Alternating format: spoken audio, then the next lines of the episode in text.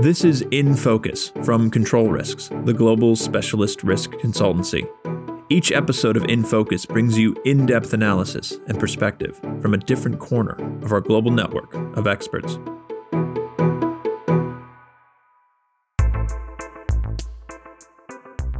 Welcome to this episode of Asia in Focus. Uh, my name is Yifei Zhang, and I lead control risk business in North China. I'm based out of Beijing. Uh, the past few weeks have been awash with news and analysis of Beijing cybersecurity probes into Didi Global, China's biggest ride hailing company. News reports have described this as a shock probe by an obscure agency, the Cyberspace Administration of China, which has left investors blindsided. Uh, the news has certainly sent shockwaves through investors and multinationals with operations and exposure to China. And many are wondering if this is just good data policy poorly executed, or if it's a calculated step to undermine the US financial system and its regulators. Joining me for this discussion is Carly Ramsey. Uh, she's a director in control risk and is a head of our global risk analysis team for China. So, hi, Carly. Hi, Yifei. Carly, I know you've been closely watching regulatory developments on cybersecurity in China for many, many years now. Uh, and I'm, I'm curious, did this probe come across as a shock to you? And is this the idea that, you know, sort of the CAC is this quote unquote obscure agency? It kind of comes across as a bit of a media hype to you, doesn't it? Um, yeah, Yifei. I mean, it is it is certainly interesting development, that's for sure. Um, but from my perspective, and as you mentioned, I've been looking at uh, cybersecurity law related issues um, since 2016. It is definitely not a shock that the CAC is very interested in the type of d- data that Didi holds.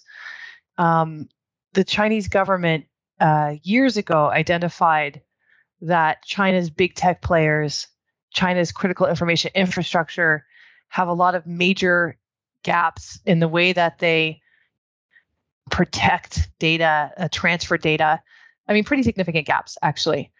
Um, you know, these companies, like more so than I would say any other country in the world, these companies hold a lot of data. I mean, all of our lives are lived online um, in China in in multiple ways, um, and frankly, they just don't have best practice when it comes to cybersecurity and data privacy. So these companies have actually been under the gun since since 2017 on these issues. So the fact that CAC is interested in Didi writ large and the way that it protects its data definitely not a definitely not a shock. What was interesting um, was that CAC thinks that there's a, a, a data security issue with the IPO. Um, this news resulted in me becoming the mini IPO expert because it was trying to scratch our heads. What could be the concern here? What kind of data is Didi handing over as a part of this IPO process? I mean, we all know that both the US and China are getting increasingly paranoid about about the risks to their citizens' data from each other. So they are mirroring each other on this like perceived national security risk if an American company holds Chinese citizen data and if a Chinese company holds American citizen data. So we have a, a, a large Chinese company with lots of sensitive data like map data, personal information data, listing in the United States. But what data is actually Didi transferring to U.S. authorities um, as a result? And the answer is we we we don't think any. so this is a very this is this is I probably would say is the most shocking development is that CAC is concerned about this process. So even if you hold just a large amount of data and you don't do any transfers, just the act alone of sort of going to the US is, is going to raise eyebrows, is going to raise uh, some red flags. Yeah, it seems so, Yifei. And this the, the Cyberspace Administration of China, or CAC as people refer to it, um, seems to seems to have is be making a point here. So CAC is, you know, nominally kind of like has a big stake in what happens in the internet sector. Um, they are like one of the key regulators of these type of companies. Um, they they regulate content, uh, which is obviously a big part of what these companies do. And uh, I think CAC here is saying, listen, Didi, um, we want to know what I, we want to know. This is a review, right? We don't know what CAC has actually found or will find as part of this review. We don't know the conclusion, but CAC is saying we want to know what what's what kind of data you're sending over. Um, they've done so in a very uh, dramatic way, but again, back to your original question, CAC is responsible for data security issues. We have a new data security law that's coming into effect soon in China that CAC is uh, a, a, a, the the primary player in, um, and Didi falls under their under their remit. So you know that's interesting. You and I have been here both for a bunch of years now already, and I guess we've all been surprised that these tech companies have just been allowed to sort of develop and run amok maybe is a little bit more of a negative term for it, but certainly to uh, to really have loose controls in terms of how they grow and and collect and and put to use all that data. Is is this another sign that you know the regulatory strike back against against big tech in China? Is that is this entering a new phase? And what do you think that could look like? Hmm, interesting. So this these I'm gonna I'm gonna bring this bring this out a bit. So across many areas of of biz, of industries, across many industries and many different issue areas, Chinese authorities are getting much better at developing regulation and then enforcing that regulation. The bureaucracy in China has really professionalized over the past five to ten years. They're becoming much more transparent um, and, and much more effective at at their jobs. And coupled with couple that with a shift in in emphasis. So it used to be in China it was growth for growth's sake, so growth at all cost. Now we have sustainable growth as the focus. So that's that is a key shift under the Xi Jinping administration is a focus on sustainable growth. And that means that in areas where they would that they would turn a blind eye to, they're cracking down. And so you take the, for example, the environment is a big area of regulatory enforcement. Um, other areas like anti-corruption, like cracking down on corrupt practices in business, um, right to these areas around data security and data privacy, um, but other areas such as antitrust, et cetera. So, I mean, across multiple areas of regulation, um, things are getting really, really intense.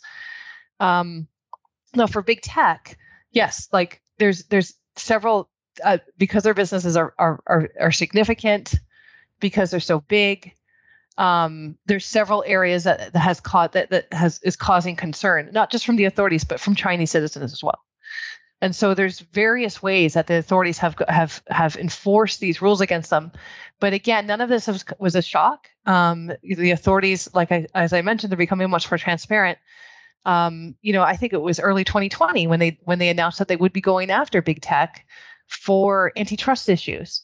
And then I think it was about six weeks ago when they announced the 2.8 billion dollar fine on Alibaba for antitrust issues. But effectively, Alibaba was warned um, 18 months ago that this was going to be a focus for enforcement. So again, none of this is uh, back to this point is that none of this is really um, for people who are watching the the regulatory development regulatory landscape, none of this is actually uh, significantly surprising. Mm, that's that's really good point, Carly. Uh, I mean, I want to sort of shift us now onto something that you wrote about recently uh, around sort of looking at the differences between politics and regulations in, in, in China, which from the outside can sound a little bit nuanced, but I think I think there's a good point to be made there. Uh, you know, politics sometimes can seem to be really big and intimidating, uh, and and also it gets kind of blamed as the easy answer for a lot of things. Uh, you know, we have so many uh, increasing tensions now, especially between China and uh, and Western governments, and we get a lot of clients who sort of reach out to us and they're deeply concerned, but they seem to think that politics is the easy answer and the sort of the solution to some of these uh, uh, some of these impacts and some of these uh, harder questions. Uh, but you, you you recently published an article where you said politics are important, but it's the regulations that really matter. So, what do you mean by that? What's what's the difference? Yeah, and, and I thanks Yifei for the question. And I wrote this article because I, I see from I see like consistently from our clients that um, whenever there's some type of regulatory investigation or some type of regulatory action taken against their business in China, their immediate conclusion is that it's politically driven. And we certainly know that politics is important. Um, we know that. I think companies intuitively understand that as well. Um, but it's the regulations that are are driving um, the main driver of of of scrutiny on our clients and that these regulations are often badly overlooked and poorly understood by companies um, and pundits who, uh, who and, and media who who look at moves like what happened to Didi and who look at moves like what's happening at Alibaba and immediately jump to kind of like um, conspiracy theory like conclusions about you know factional politics or connections or anger or you know getting mm. back for making controversial statements etc whereas we when we look at it it's we, we see more of a direct connection to a political imperative to to to make changes to a, a certain business model um, for example rather than like an ad hoc um, political uh, like attack on companies. So, so do the hard work and actually understand regulators and what drives them, rather than just sort of uh, you know looking for easy answers and the boogeyman. Yeah, yeah. I mean, this is this is indeed hard work, and this is this is I think this is the crux of the problem, and also why I wrote this article because our com- our clients are just um, I mean, in their defense, our clients are just not set up to take this in. Um, you know, most of our clients, not all though, there's a lot of companies that are still arriving to China, a lot of multinationals that are, are still coming here and are brand new to China, but a lot of our clients have been here for 10, 15, 20, even 30, 40 years. Um, and when they arrived in China, there was little to no regulations to comply with. And if there was a regulation to comply with or a law to comply with, the local government did not enforce it. And that's because back to that point that it was all about growth for growth's sake. Um, you know, if you need to pollute the local river, go do it because you're growing, um, you're hiring our people, you're paying taxes, and this looks good for my KPI, right? But now we're in this time, and I mean, this is truly a shift in, into sustainable growth. So these local government officials, their KPIs are no longer about just growth; it's about sustainable growth. So, um, our clients uh, just don't have the people uh, in place to to to kind of capture this. They, you know, if they have someone responsible for for capturing this, this might be a junior compliance professional who's 100% of their day is focused on compliance with the US FCPA, for example, not even the Chinese anti corruption laws, which are you know, vigorously enforced here and different than FCPA. So this is where this is the problem. that our clients just don't have the people and the processes in place to understand both understand these emerging political and regulatory developments, and then when, then once you take that in, then transfer that to the right people in the business to mitigate. Right. So um, you know, if you have an environmental re- regulation that requires your factory, for example, to like make some changes, who's going to take that in, and then how do you transfer that to the right business unit who has to actually implement that that requirement? This is something that that I, I that many of our clients um, lacking. And uh, you can totally see how that lack of preparation or or even that kind of antiquated attitude could result in different pitfalls and and and sort of problems that don't become apparent from the get-go but you know they get worse over time. So you know can you give some other examples? Um, maybe tie them back to you know sort of the the cyber and the, the data issues we started the conversation with um, you know if we get lost too much in the headlines you know how could that actually result in more risks maybe even for the company yeah, so the headlines are giving our uh, our our clients whiplash, Yifei. Um, the, the let me just say right here that the media coverage of China is um, is very uh, it's it's it's it's often i mean the tone is obviously very negative but often we find um, factually incorrect. So I, I i always warn our clients that you have to read all the media coverage um, about china with a massive grain of salt. Um, and then i think you need to peel you need to to, to dig down into into what's happening. And i think um, the incoming data security law, which is implemented on September 1st, so just you know five weeks away from today, is a great example of you know an issue where the media has gotten a hold of it and you know headlines are kind of like doom and gloom and you know the chinese government is going to come you know take all your data uh, run and hide kind of stuff. But um you know it's it's from again from this perspective of kind of like this linear path that kind of policy and regulation takes in China um, is not um, not too surprising, and uh, like it's been been flagged as a priority issue for the Chinese government since 2016. So we're five years of kind of lots of flagging and warning that this issue is is something that the government takes very seriously. You know, data security is um, directly tied to Chinese national security priorities. And as a result, because it's so heavily tied to Chinese national security, it is heavily prioritized, and there's going to be a lot of scrutiny over over data security. Um, this is an issue where, again, not all data is going to be considered as, as, impacting Chinese national security. So then clients have to, our clients have to say, okay, is this does this actually impact me? Am I a focus of enforcement? Is there do I hold any data that they might consider potentially concern? And for a lot of our clients, the answer is going to be no. Um, frankly, right? They're just not going to have any any data that's uh, that the government's going to be concerned about. And then, um, you know, this this is a relatively easy thing for them to manage. But for some of our clients, yes, this is going to be something that they're going to have to manage uh, and and and mitigate the risks surrounding the, the data security law.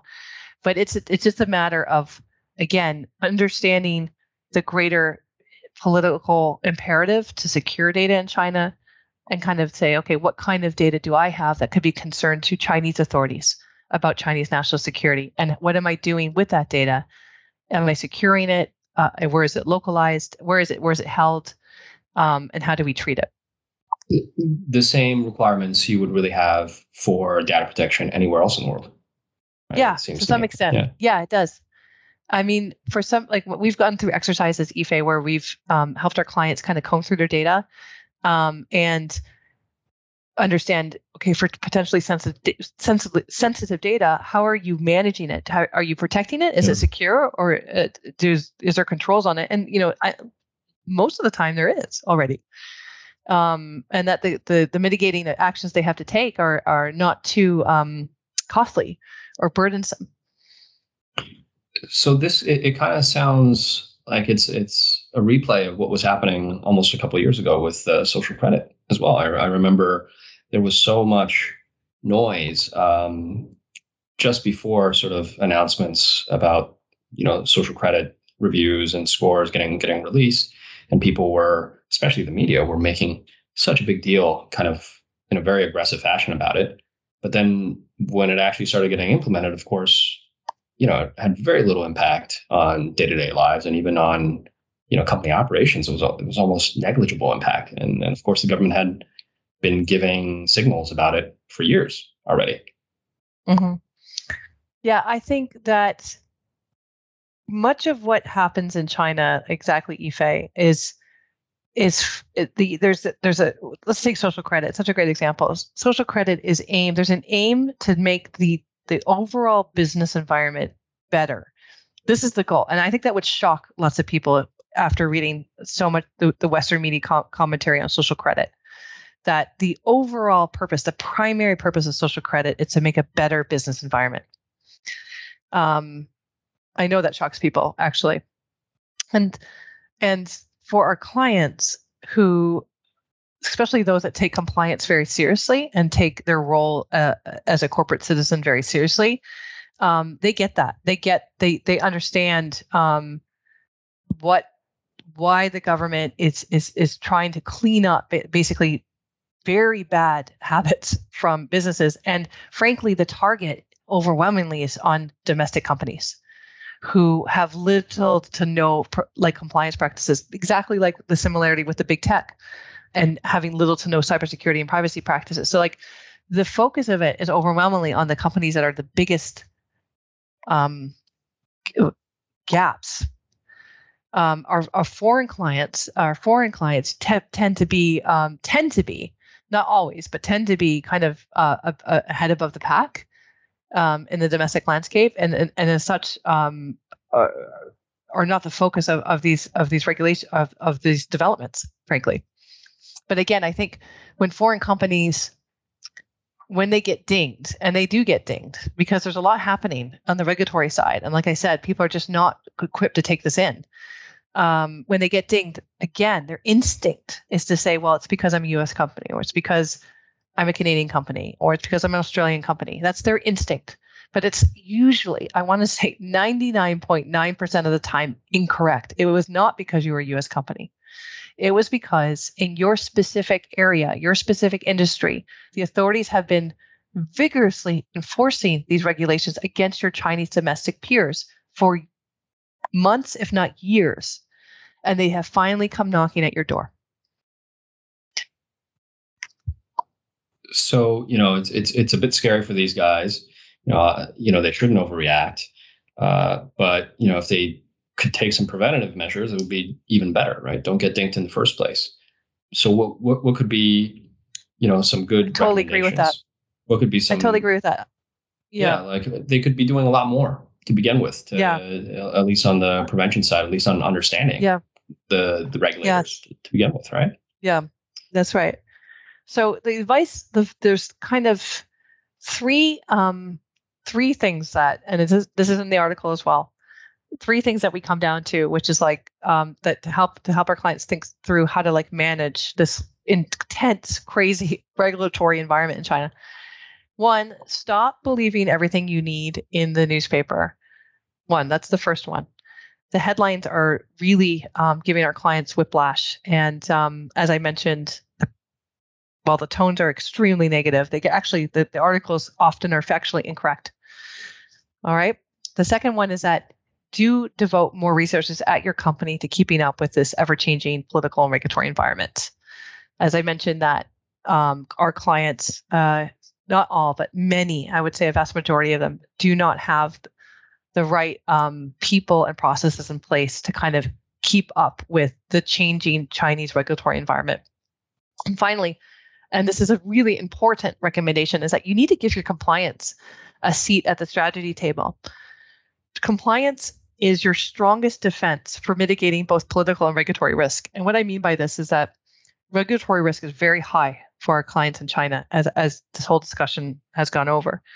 And compliance, obviously, a strong compliance um, executive, um, a senior compliance executive who's got who's at the right hand of the China head, um, uh, can help make sure that the company's responding to regulatory risk, but also by doing that, by tightening up um, on the regulatory side, you're also mitigating political risk because you, you at this point you do not want to give any excuse. In this time of heightened geopolitical tension between U.S. and China, and China and other countries as well, um, if you're a U.S. company, for example, don't give them any reason to come come come knocking your door. Tighten up on compliance. Compliance with a seat at the strategy table uh, shocking, Carly. I, I, I love it though. I think I think it's uh, I think that's uh, that's different advice from uh, a lot of what we're hearing out in the market. Um, so, uh, you know, I hope we get another chance to chat again soon. But I want to thank you very much, uh, Carly, for joining us today on this podcast and putting all these new developments into perspective for us. And uh, I want to say thank you for uh, the audience for joining us uh, on Asia in Focus. As always, uh, please look for more information about Control and the exciting work we're doing online at controlrisk.com, where you can find us on uh, LinkedIn and WeChat and all sorts of other social media platforms. Bye. If you enjoyed what you heard on this episode of In Focus, make sure to subscribe wherever you listen. And be sure to subscribe to our other podcasts as well, such as The Global Insight, our fortnightly panel discussion exploring the impact of the most pressing issues on global business. All of our podcasts are available wherever you listen. Just search Control Risks. You can follow all of our analysis and find out how we are helping businesses build organizations that are secure, compliant, and resilient by visiting controlrisks.com.